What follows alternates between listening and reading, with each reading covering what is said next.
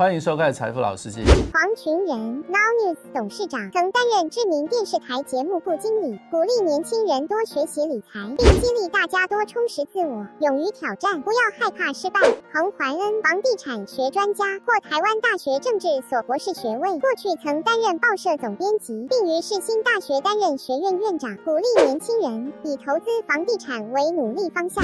老师好，好，你上一集啊，上一集主要是以我为主啊对对，投资房地产呐、然后慢慢的获取财富自由，啊，跨越了财富的障碍。是。那这一期我们想听听你啊，是。因为你在我的学生中间算非常特别的，大部分的还是做寿星阶级当然的，当然当然，对，呃，敢去创业，敢去冲浪冲浪啊，确实不太一样，哎，一直换工作。是是是。你把你的经验讲一下。为为了财富老司机，其实我也想过我自己的理财的这个过程。当然，还有最重要的东西是，呃，为什么要理财？理财目的，一开始可能大家都认为啊，就是因为让自己财富自由。但我觉得这个有更大的意义在。其实，呃，人到现在目前重要的事情是，最终我们是不是能够有人生的自由？嗯，好，那人生的自由，其实在我自己最近的体会是这样。呃，小的时候我们不认为，因为每个人生下来身体都健健康康的，所以这个人生呢里面呢，这个对于这个身体的这个健康、身体自由这一件事情呢，我最近觉得看到周边这个的的朋友在生病的时候，你会发现这其实很重要，健康很重要。对。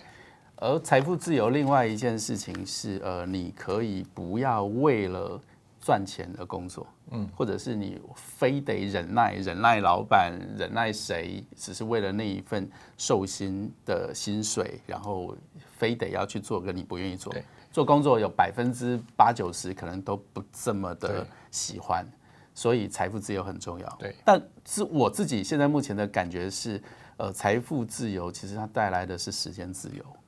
对，好，老师，我们现在目前这个呃完全这个不讨论这个收入是多少，在这里录财富老司机，是因为我们想做，而这样的时间基本上是能够让我们自由。好，那最最后一块，我认为最重要的事情是老师这个在学校里头一直教我的，呃，我们不断的知识要升级。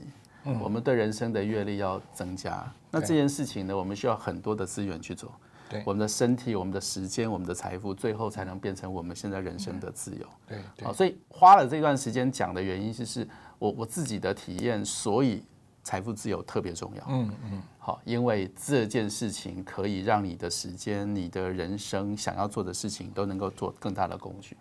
呃，老师，你让我想到我那时候在呃念书的时候，我毕业的时，我我今年工作三十年，嗯，那个时候呢，我开始踏入工作的时候，什么都没有，嗯，好，这个我我是一个台南小乡村的小孩，嗯，OK，爸爸是一个小公务员，嗯，好，那我是一个这个新闻系私立大学新闻系文化新闻系的这个毕业生，然后也不是什么热门的这个呃科系，好，那在这样子的状况之下呢，我我跟别人一样，可是呃，因为老师先前在大学的时候，呃，刚刚上一集你有提到跨越障碍，嗯，在跨越障碍的时候呢，我我我自己觉得我现在跟年轻跟年轻人比较不一样的地方是，当年我们有无穷的动机，因为你非得拼一把不可。对。第二件事情是你你一个人到了台北来，你什么事情都得自己做。但我们什么都没有的状况之下，有的东西其实就只有知识。嗯嗯，你想办法怎么样子能够去去做拼搏。嗯，所以我我记得在五年之内，我就换了非常非常多的工作。那这件事情，是大学毕业，大学呃研究所，因为研究所我我在大四的时候决定要让自己的这个呃资源更多一点，所以听老师的话，我大 我就整整好好大四念了一整年的书，从暑假开始。对对，对，其实前面三年都在玩耍，就是那个大学的年代，就是有你玩四年，就基本上你我的比较好一点，就是玩我玩了三年，后面一年努力的去做，呃，所以它有优势。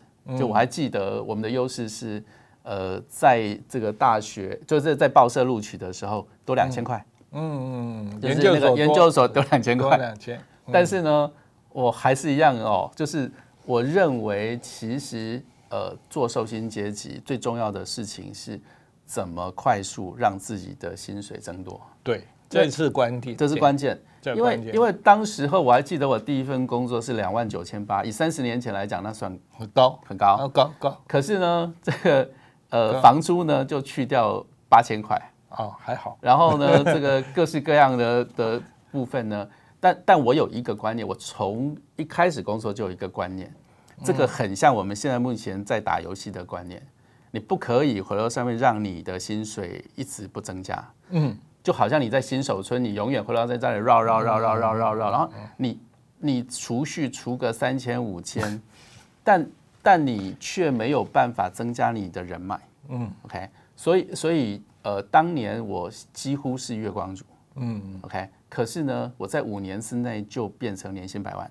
嗯，那年薪百万的状况，我其实想跟这个年轻朋友沟通一件事情，就是说，呃，我们现在目前呃忠于工作，呃很重要，但忠于工作的重点不是忠于公司，而是回到上面把你的专业一直不断的去对深化它。对对对对，呃，我我很常常跟周边的这个朋友说，记得让自己的小朋友在毕业的时候多增加人脉。对。如果有猎人头公司，基本上非常喜欢你，每年每两年帮你换一个工作，你就发了。对。因为因为这件事情其实就是一个找人才的过程里对头，所以跳槽，而且我跳槽的这个经验，我不是只有在我的公司跟公司中间转换跳槽，我是在寻求一个可以呃找到风口，现在目前叫风口，或者是叫浪潮，对呃找到趋势的部分。所以老师记得我一开始是一个报社的记者，对好，那个现在《智利晚报》的这个政治组的记者，对，当年要在这个《智利晚报》当政治组的记者，，不容易，不太容易。不容易，对不容易，呃，之后呢，我觉得，哎，我们应该要增加自己的这个呃呃，不能说是身份地位，而是增加自己的阅历。嗯所以，呃，这个老师不嫌弃，带我到市区去当 这个讲师，专业讲师。我们当了讲师之后，我身上多了一个光环。嗯，同时间我们在整个报社的过程里头发现，嗯，未来有线电视，就是现在我们所谓的卫星电视是个浪潮。嗯，OK，那我毅然决然就跳到有线电视来。嗯，那跳到有线电视来呢，你又发现哦，这里的红利非常大。嗯，因为当时候呃知名的厉害的电视主播或者是这个报社的高手都不会来。对对对，所以呢，我记得我二十六岁就是节目部的经理，节目处的经理。对，那时候掌握了很多买国片啊部分。但那时候待遇多少？那时候的待遇，我从报社跳到了电视台，从两万九千八变成四万五。哦，那呃，从四万五呢，我再跳到呃国外的这个运动台 E ESPN，那个时候就从四万五变成是七万。哦，很好，OK，然后从再再到了这个 Star TV 的时候，那个已经算是年薪了，嗯，基本上大约有呃快要将近两百万。那 OK，那那时候你几岁？那个时候我三十岁，哇，那那时候不容易30岁不容易。对然后、呃这个还不是我做 这个呃寿星的顶点，哎实际上还是一样被挖角。到了三立电视台去嗯对到了三立去的时候，他的年薪这个得保得保密，这个这个因为现在目前的还还在哦，就是说，但是呢，肯定比两百还要多很多。对对 OK，呃，所以呢，在前面的五年，我们做的东西其实是增加自己的主动收入。嗯，那增加自己的主动收入，不要呃忠于你现在目前一开始所选择的工作。对就像孙正义一样，我孙正义刚从从美国回到日本的时候，他花了半年的时间完全不工作，嗯做什么？做调查。嗯，他认为日本在这个未来十年可以是风口浪潮上面的这个呃产业是什么？他决定要投资。那有了这样的东西是什么？这是方法论。对。也就是说，如果你想让你的财富能够变成参天大树，千万不要一开始就紧盯着那个花盆，对。因为你变成了盆栽，你永远不会变成参天大树。所以，所以在这件事情上，呃，我我是认为，呃，年轻的小朋友，因为现在很多的小朋友这个学经历可能都比我还要嗯。优越，嗯，那他他们所得到的内容可能更多，但是他们却没有一个非常非常确定的目标，他们并没有有系统的去做学习。那么财富呢？它本身就是一项长时间的复利运动。对，那长时间的复利的运动，前面的五年讨论的事情应该是什么？讨论的事情应该是怎么把你的母数做大。对。可是呢，现在目前坊间有非常非常多的这个呃老师或者是书目告诉你说，呃，这个小资女啊，二十三 K 也可以做这个，也可以买房子或什么样部分。我我我并不反对呃存钱。我一再的跟大家讲说，存钱是你的第一个动能，你你不可能平生，除非你是抢劫，你不可能突然之间多了一笔钱要做投资，但是千万千万不要回到上面要把这件事情当你的宝。对，好，游戏的就是游戏玩家都很清楚，一开始的作业，它它的整个过程，它一定是一个一开始非常非常小，不断的长大，不断的这个把工具脱掉，然后换装备的过程。对，那。这这个事情是我们目前的，就在我自己受薪阶级中面的体验。我自己当年从联合报嗯的兼差工作跳到中国时报的时候，也是才发现可以薪水增那么多。我那时候在联合报那时候一个月只有四千块，对啊，那时候 full time 是八千嘛，我那时候是 part time 四千，是。后来中国时报挖我的时候，就是开头提一万。对，后来我去了以后，又很快的就变一万五了。对，所以呢，这个短短在一年之间，我们常在四千变成一万五，基本上基本上是将近四倍。呃呃，对，所以我那时候感触很多，就是说，其实我文笔也没进步那么快，完全就是因为那时候两大报在竞争，在挖人才的时候，其实其实市场人才就是供需的问题。对。当市场上面他需要这样的人，你会发现他是用倍数的成长在挖人才。对，就好像中国崛起的时候，大家很很常常听到一件事情，从新台币的单位变成人民币的单位，那时候还是一比四点九，所以是几乎是五倍。现在半导体人才也是这样挖的。没错，没错，没错。对，需要的时候。对，呃，整个资本市场、资本主义的市场永远就是供需的问题。对，市场的部分永远是这样子。所以，所以，呃，这个是我自己当时候在做寿星阶级的这个呃整个的过程。好，那没有多厉害，因为我想这个年薪三四百万，现在目前的寿星阶级比比皆是。好，当然这个这个也不能说比比皆是啊，你的在在我的在我的看法的比比皆是。这种差不多都跟跨国公司有密切关系。对，但是但是我是认为说，呃，寿星阶级你到多好，它就很像这个台铁里面的普悠玛，嗯，它不会变成飞机。对，也就是说，它就是在快车，就是慢车道里面呢跑得比较快的一点车。对，呃，重点在如果你要财富自由，那么你可能开始启动不一样的工具。这个工具是一个量级型的变化。对，比如说，当你当你开始去进到快车道的时候，你就会发现不一样。而发现不一样的这个工具呢，我认为在我自己的这个经历，在我的年代里面有两个重要的东西。嗯，第一个是创业，第二个是投资。对，那呃，我我我先来讲一下创业好了。就是说，呃，两千零两千年那个时候，我自己想了一件事。就是哎，我我是因为，呃，对我来讲，我真的算是一个很幸运的人。我我不相信我的能力有有比别人好到哪里去。我唯一有的部分就是我这个呃运气，再加上我们 选择，就是说我们选择的时候都比较进入的部分。那当时候两千年，我已经是这个三立的节目部经理了，对，那薪资也也不很不错。嗯，然后我我很清楚，再往下走十年二十年。你不会变，你不会变电视台老板，对对，不会像我现在目前是个媒体的老板，对对。对，因为他呃这个很多的很多的量变，热量不会变成质变，对，在这里面，因为很简单，那是一个资本非常密集的部分，所以呃那时候刚好我我们正在兴起很多的财务的理财书出现。如果大家都记得的话，《穷爸爸富爸爸》就是一个当时候两千年左右的时候的代表。对，那呃，我想我自己的这个朋友有这个在交往的过程里头，越来越多是这个公司的老板或者是这个创业者。我就问我自己一个问题是说，哎，那我如果不创业，会不会后悔？嗯，那个时候我记得两千零年，我大概是三十三岁、三十四岁的时候创业。嗯，那个那个时候我我自己只想了一个问题，就是我要不要选择上快车道？嗯，其实这件事情是一个非常非常重大的选择，跟非常非常重大的关卡。因为我在自己投资的过程里头，我发现很清楚，投资都会失败了，创业的失败率。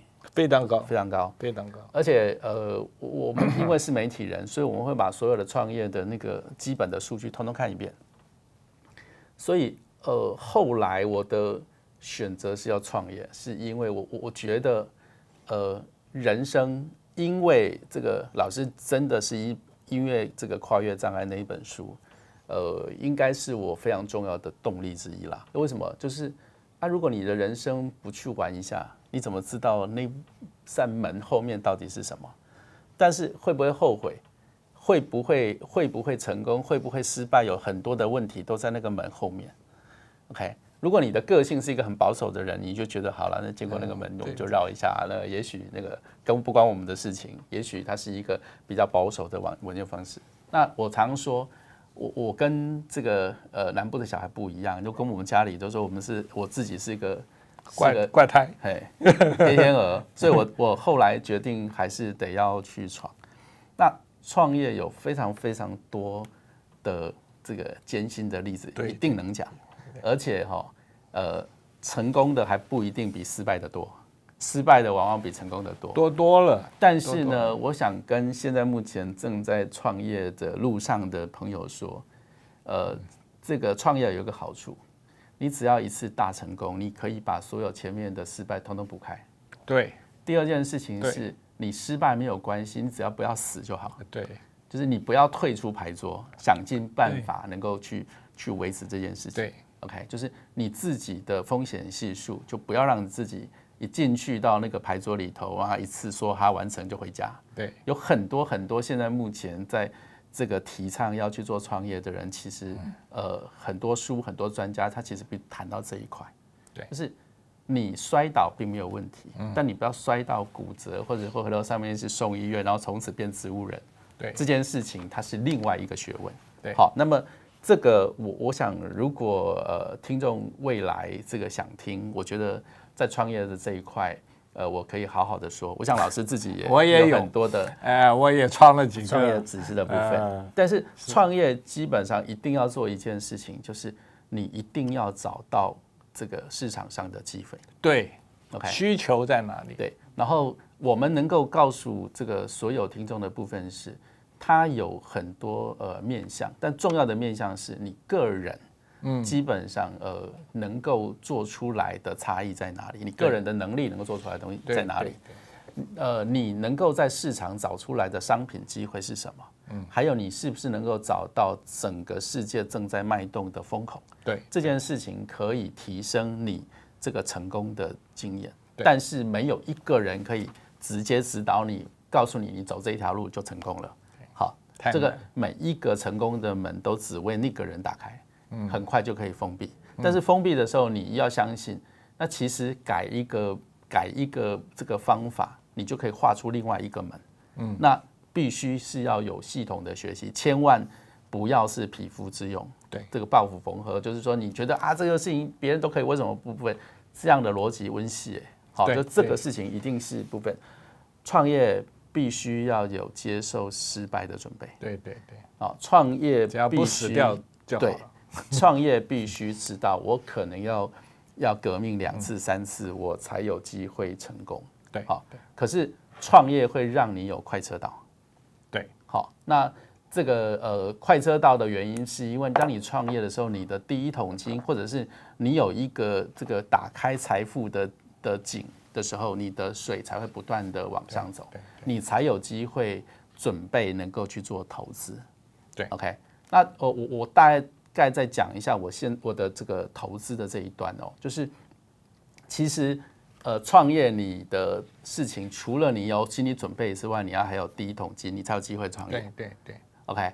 那我当时候在做寿星阶级的时候，呃，我是月光族。我大家可能呃听过我们节目的人都知道，就是，哎，这个年薪三四百能够做成月光族，应该也不太容易。嗯，所以很多人都很好奇，那当你的年薪三四百的时候，那你你到底什么方法可以做月光族？其实非常简，其实非常简单。呃，我我们呃第一个当然就是呃比较多的时间让自己的视野提升。所以呢，当我很年轻就做经理的时候，嗯，我基本上出门，呃，跟同事出门，就是我我出去吃饭，跟同事一起吃饭，我基本上都会是买单的人。嗯嗯嗯。第二件事情是，我会主动邀约，嗯，这个呃，我认为还不错，我我想要跟他聊天的人，请他喝咖啡，请他吃饭，所以我们才能够进到这产业部分。对，呃，我在呃。这个卫视中文台 Star TV 的年代，呃，我就认识这个游戏局的老板。那个时候呢，我们我记得我那个时候哈投资了呃五十万，嗯，在他还没有上市柜的部分，最后的结果，我记得他在上市的时候，我已经有一百张他的股票。呃，橘子我记得一上市的时候，最高最高应该是一百九十五还是两百块？嗯，我我就开始呃这个呃出脱卖出。我记得我最后呃把最后一张呃股票卖掉的时候是呃一百三十七块，也就是说我最少最少大概从十块钱呃大概获利十五倍。因为如果是从一百九十一直往下走的时候，大概均 均数。可能有十五倍，嗯，这成为我的第一桶金，对，因为有第一桶金，我才有机会创业，对。可是呢，大家会觉得说，啊，你是月光族，所以你没有钱，你怎么能够回到上面去部分，去去开始有这一桶金？这就是我在我的月光族的过程里面，我会像老师讲的，强迫储蓄去做投资，嗯。那每一次的投资呢，我投资的都不是在 IPO 在上面的股票。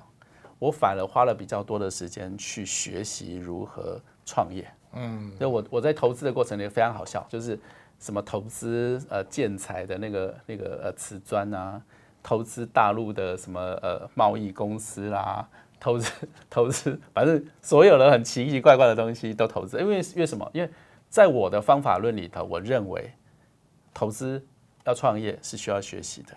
嗯，他就需要买门票。在买门票的过程里头呢，因为你要对它有兴趣，也就是说，你得进入这个环境，对，你的环境才有机会让你回来开始想要去做这样的事情。那当然，最后的成功，因为你不知道哪里是成功，最后的成功是，哎，我认同了做线上游戏有可能成功，做游戏有可能成功。嗯，所以呢，同时间在整个呃投资的过程里头。我们因为也在呃线上游戏的这个产业里头，所以呢，呃，不仅仅是游戏橘子的股票成功，后来有陆续有几家的这个游戏公司在上市柜的过程里面，我们基本上都在投资上面获得还不错的投报。那这些投报呢，可能都不会是像各位所讲的说啊，从从五十块涨到五十八块，所以我涨了八趴，或者五十块涨到七十块。我们的逻辑都是，它可能都是倍数型的成长，对对，两倍、三倍或这样的成长，对。但这一块说实在的，呃，对于现在的年轻人来说，呃，他可能不会是呃这么容易能够完成的。嗯。但我们回到最源头来看，其实，在理财的概念上面要的东西，其实不就是你有没有专业的知识？对，对不对？你有没有胆识？对，你有没有人脉？对。对对对，现在的现在的现在的社会里头，我觉得在整个财富理财的过程里头，嗯，并不教导这些事，嗯，而这一些事情呢，就很让年轻人很容易觉得说啊，这种事情这种事情都嘛是这个有钱人才会玩的，OK。可是当你没有想要变成有钱人的思考方式的时候，你压根就不会去去想这一件事情。你不想进这个花园，你每天在花园边上走来走去，走来走去，最后的结果，你还是最后的结果，你只看到那一个最围墙外面的那个墙而已啊！你花园里头的那个围围墙，你根本不知道里面有什么事情。所以这就是我们财富老司机想要跟大家沟通的。比如说，你需要从新手村走出来，变成是一个能够打大 boss 的装备。这件事情就是跳量级的概念。对对，如果你永远只买一张股票，我不知道你怎么赚钱，你怎么不？你可以赚钱，但我不知道你怎么致富。对对。所以呢，当你有机会说 “OK”，我一口气可以台积电买五十张，大家会觉得哇，大万。可是说实在的，真的要现在目前要说部分自由，你拿三千万出来投资，在你五十岁的年代，嗯，你是不是可以能够做到？你要想清楚，你有你假设你现在三十岁，你有二十岁的二十年的时间能够体验这件事情，这不就是人生要刚我们讲的，你不值得为你的人生自由去拼一把吗？但我拼一把的逻辑，并不是叫你把身家性命都压出来，而是什么才是你人生最重要的事情？你得要回到那回到我一开始讲的事情，你得想清楚，你愿意为了这件事情去作业。总比回到没事，从二十岁的时候开始打游戏、打 game，然后回到上面聊天，然后每天追剧，然后到了五十岁以后，发现你还是这个样子。这就是我想我们想要跟各位说的。然后，在整个致富的过程里头，你可能需要有一个尽快知道的准备。所以你可能需要有公司。OK，从自然人变成法人，在这游戏上面不就是你的升备升你你的装备升级了吗？OK。你需要量级的概念，你需要有这个呃法人能够部分，你需要回头上面除了你的主动收入之外，你开始需要让你的被动收入的飞轮开始启动。你什么时候开始启动？那个开始的的 D day 就开始可可以完成，然后你决定你只要比如说啊，我的人生就是我现在被动收入一呃这个一个月十万块，我就觉得我到财富自由了。假设是这样子。那很简单哎，你一年只要赚一百二十万哎，不难，不会很难啊。如果你设定你是两百万，你就会把把目标设定好。OK，我我希望呃，因为我们我跟老师在这个过程里面，我们自己在对于财富理财上面的努力，可以能够提供呃我们的这个朋友听众能够知道说哦，其实它只是一个方法论。好好学习它，让时间让时间的长度跟复利能够帮助你手头上有工具，人能够打败打败这些所谓的这个万物，然后能够回到上能够在载至世界上面，原因是因为他有脑袋，懂得用工具。对，那你的工具希望能够透过这个财富老司机这个节目啊，我我跟彭老师在这个。呃，跟大家聊天的时候，给大家一点点启发。我我我相信老师跟的我的想法一样，我们没有很厉害，没有，但是我们真的觉得社会科学其实有一些方法论，是可以帮助大家在财富的自由上，财富自由的路上，可以有目标、有方法。然后只要你愿意，在这个财富理财的过程里头，你你不努力，想要这个翘着二郎腿，那当然有，就其实就老师讲的嘛。乐透，或者是挑一个好的人嫁了或娶了，对，那这件事情呢，可能他的他的那个几率极低，对，所以欢迎大家还是努力的来这个财富自由的路上，然后来听这个财富老司机的沟通。我我自己的经历讲完了，OK，好，谢谢。那那就我们呃再下来就开始。这个下一期我们就好好的针对某一些专题，我们来对，因为大家都谈到股票或谈到房地产，其实房地产非常复杂，非常复杂。我刚刚跟各位所讲的，呃，我的经历里面，除了预售屋、除了自自用的房子以外的投资以外，我说地上权的。乃至于法拍屋的，甚至美国的房地产，我最高也持有过五个单位。啊，在这个阿瑞桑那州。那事实上来说，这些国外的房地产投资在台湾也有很多人就是踢到铁板的，譬如买到马来西亚。对，今天报的书写是是，所以这些其实都蛮细的。对，那这些蛮细的东西真的需要下功夫，对啊，才能够得到。好，谢谢。那么想听我们这个一些精彩的部分，请记得呃这个持续收听财富老司机，谢谢大家。